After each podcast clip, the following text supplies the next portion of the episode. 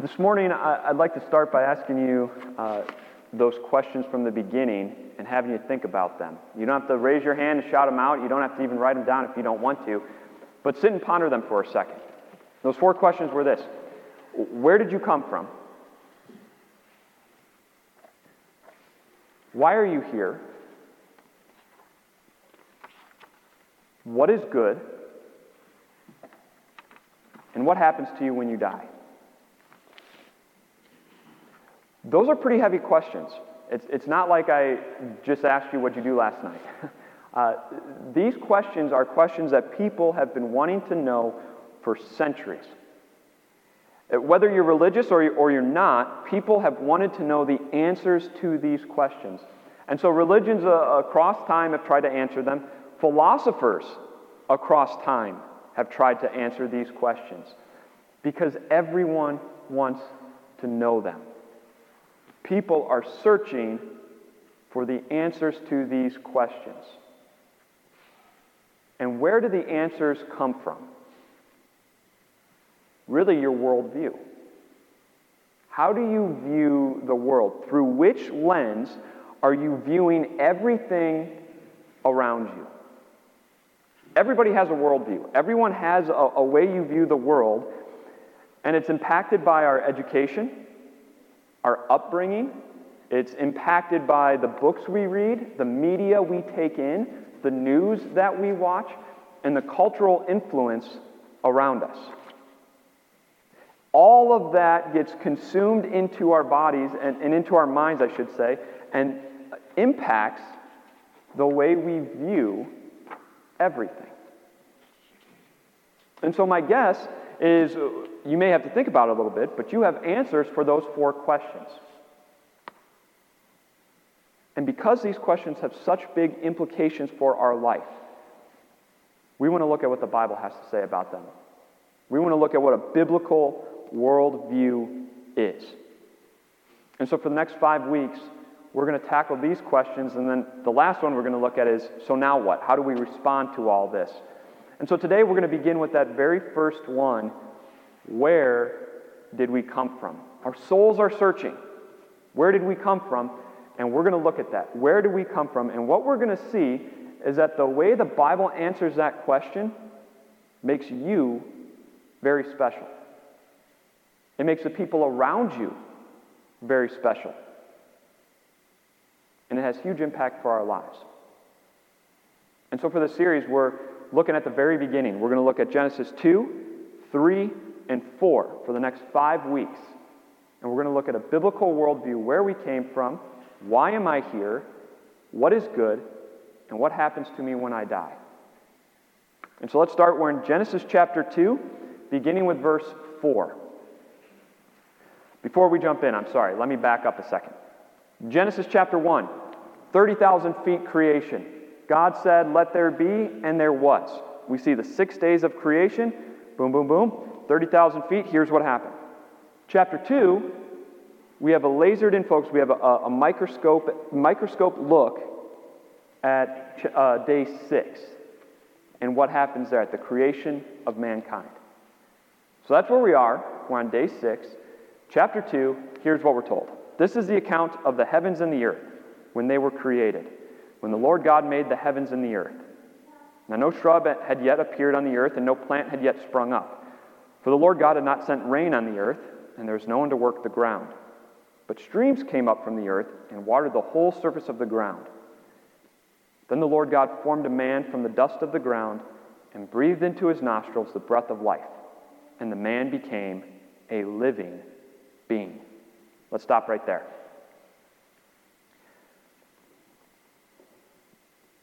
This, like I said, this is day six.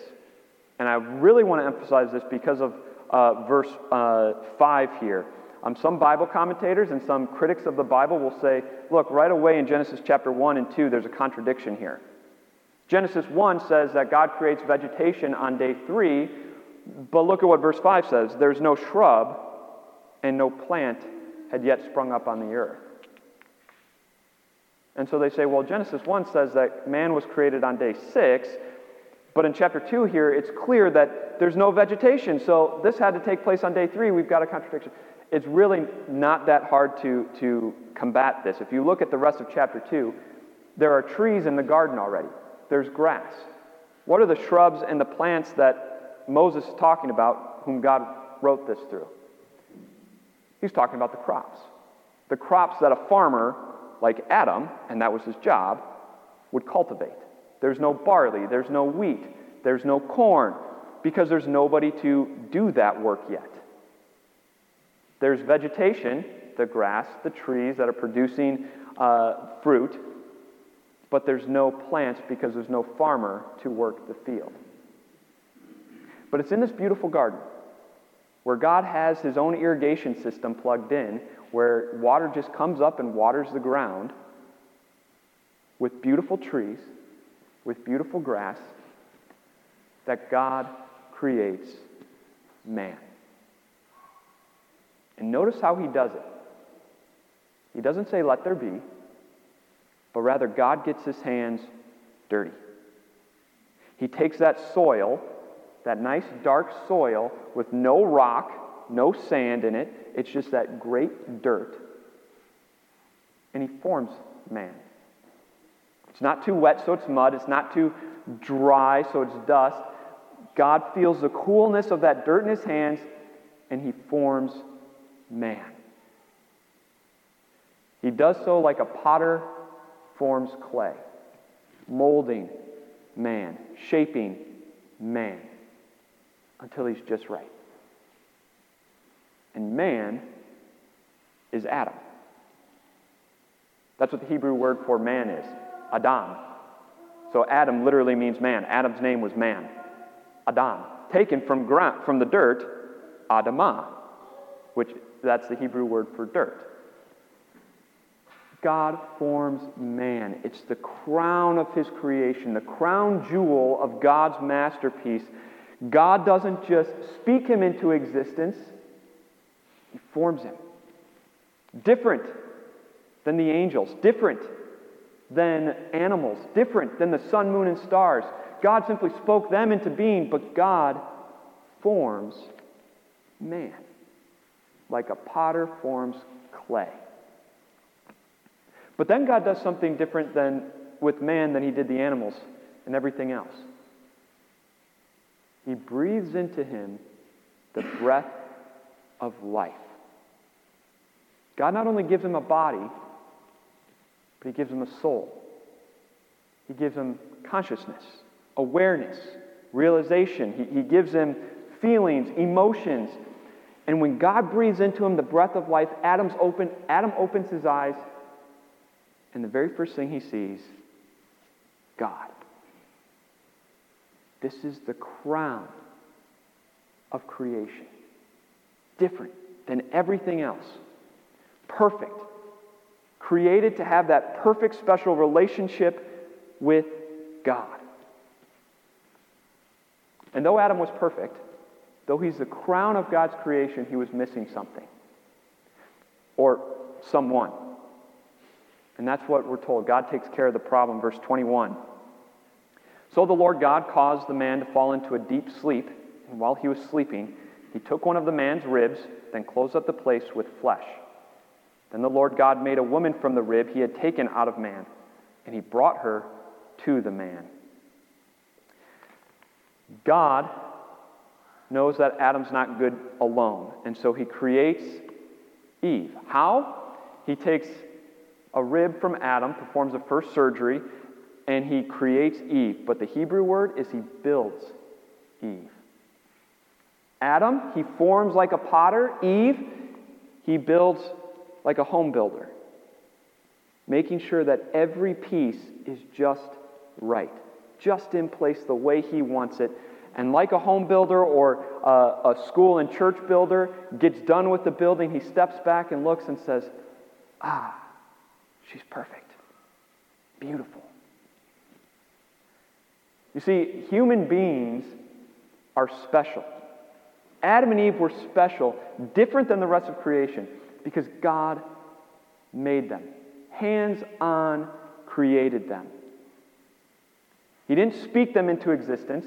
They weren't some cells that just happened to evolve over time. They're not a higher form of animal. They, they didn't uh, reincarnate from a previous life. God made them. That's why human beings are special. And that is why you are special. That's your first point today. You are special because God made you. You are part of God's creation, part of that special being, the human race that God created by hand. You aren't just some lump of cells. You aren't just a higher form of an animal. You are God's special creation that He hands on made. But wait a minute. You weren't made directly from the ground. You weren't taken directly from a, a guy's rib. You were born the natural process, yes. But look at what Psalm 139 says. For you created my inmost being. You knit me together in my mother's womb. I praise you because I am fearfully and wonderfully made. Your works are wonderful. I know that full well. I praise you because I am fearfully and wonderfully made. God spent eight to nine months knitting you together in your mother's womb. You see, God's not a hands off God. There's a, a, a, thing going around in Christian circles, a belief called theistic evolution, where God just got everything started and then it just evolved over time. No, no, look what Psalm 139 says. God is hands on even today, knitting you together in your mother's womb. He doesn't just back off and let things happen. He is a hands on God who created you. This is why the human race is so special, because God made us. He made us by hand as his special creation. And as we live here in the 21st century, people are recognizing that there is something different about the human race. Why do you think there's such a big push for equality, for fairness? That no matter what race, what age, what gender, no matter your mental capacity, there is a push that everyone is special, everyone should be treated fairly. Why? Because the human race is special, right? Do you know what culture can't answer, though? The why. They know that the human race is special. They know that each person is special and should be treated fairly. But why? Why? They can't answer it. But they know that the human race is special. And they try to prove that. And people try to prove that they're special. How? Well, if you remove God from the equation, one of two ways. One, outward. I try to fit in. I try to fit in in my social circles. I want to fit in in the family. I want to fit in at church. I want to fit in with that group of people. And if I can fit in, that proves that I'm special. It makes me special if I fit in. The other way is inward. I look to myself. What sets me apart from everybody else? What do I feel that makes me different from other people? I'm, I'm going to be individualistic, and that's what makes me different. And if you want to see this worldview on display, all you have to do is watch Sesame Street. There's a Sesame Street episode from two, three years ago uh, where Muppet Murray is interviewing kids. And he asks them the question, What makes you special? And you know what each kid said? Something that they did. There was one girl on there who said, I can count to 10 in Mandarin. Another girl was figure skating. One boy was beatboxing. Uh, another boy said, I'm kind and I have a dog. And, and that's cute. And what's the big harm in it? It's just a, a question, right? Well, it's teaching the kid to look for their specialness because of what they do, because of what they feel. It's turning inward and it's shaping their worldview that they're special because of what they can do and accomplish. But if you remove God from the equation, does anyone matter? If you remove God from the equation, is the human race special? Then we're just a clump of cells, aren't we? That have mutated over time. If you remove God from the equation, then what is it? It's a dog eat dog world, and the strongest should survive. Honestly, if we remove God from the equation, there should be no human rights discussions because there's no basis for it. It should be the strongest survive. You see, the world knows that that's not right. Our culture knows that that's not right. And that's why there's this big push that everyone is special, a big push that human beings are special no matter who you are. And they're right, they just don't know why. But we do. It's not because of what you can do outwardly, it's not because of what's inward, but because of what's upward. Our God has knit each and every one of us together in our mother's womb. Our God created the human race, the crown jewel of His creation. Our God has formed us and given us a soul, created us in His perfect image. That's what makes the human race special. And that's why you are special, because God knit you together in your mother's wombs. Hands on made you. But there's one more reason why we're special. Adam and Eve were God's crown jewel of creation, created to be perfect, created to have this perfect relationship with Him. They woke up and they walked and they talked with God and they threw it all away. They threw it all away. And if you were God and, and I were God, I think we would throw them away. I think we would scrap them and start over. Just like God made them, He could easily get rid of them, but He didn't. He showed that the human race was different and special. He shows that you and I are different and special by not just creating us, but redeeming us. And that's your next point. You are special because God redeemed you. We, just like Adam and Eve, have ruined that relationship with God when we sinned. And we do sin. We sold ourselves to sin, giving ourselves over to it. And, and God could have just let us go, but we are special to Him. So special that He redeemed us, He bought us back. Here's what Peter says in 1 Peter For you know that it was not with perishable things, such as silver or gold, that you were redeemed from the empty way of life handed down to you from your ancestors, but with the precious blood of Christ a lamb without blemish or defect. God redeemed you. God redeemed the human race not with gold or silver, but with the holy, precious blood of Christ. His own son, he gave up for you. Think about this for a second. God didn't redeem the animals, God didn't even redeem the angels but He redeemed you. Because that's how special you are to Him.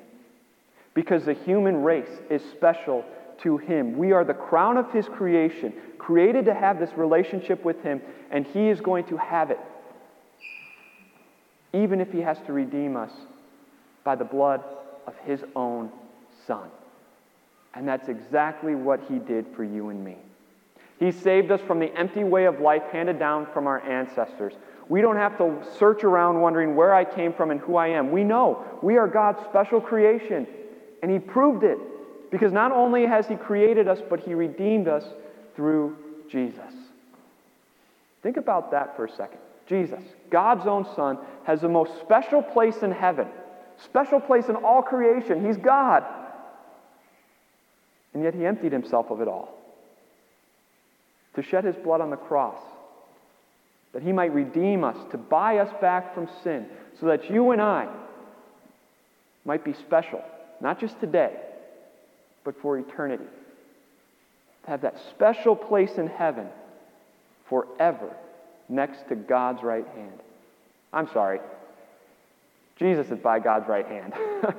we can be next to God, though. We'll be in heaven with God forever because of Jesus. That is how special you are.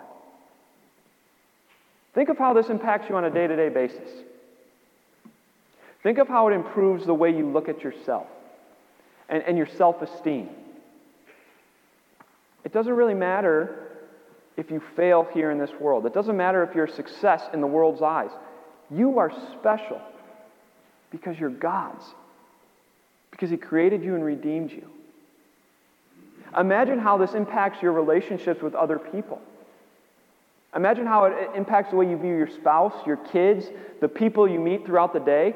They were created by God too. They were redeemed by Jesus as well. They are special, just like you are special, because God created them and redeemed them. And so, this is what we want to do every single day. We want to wake up and remind ourselves exactly where we came from.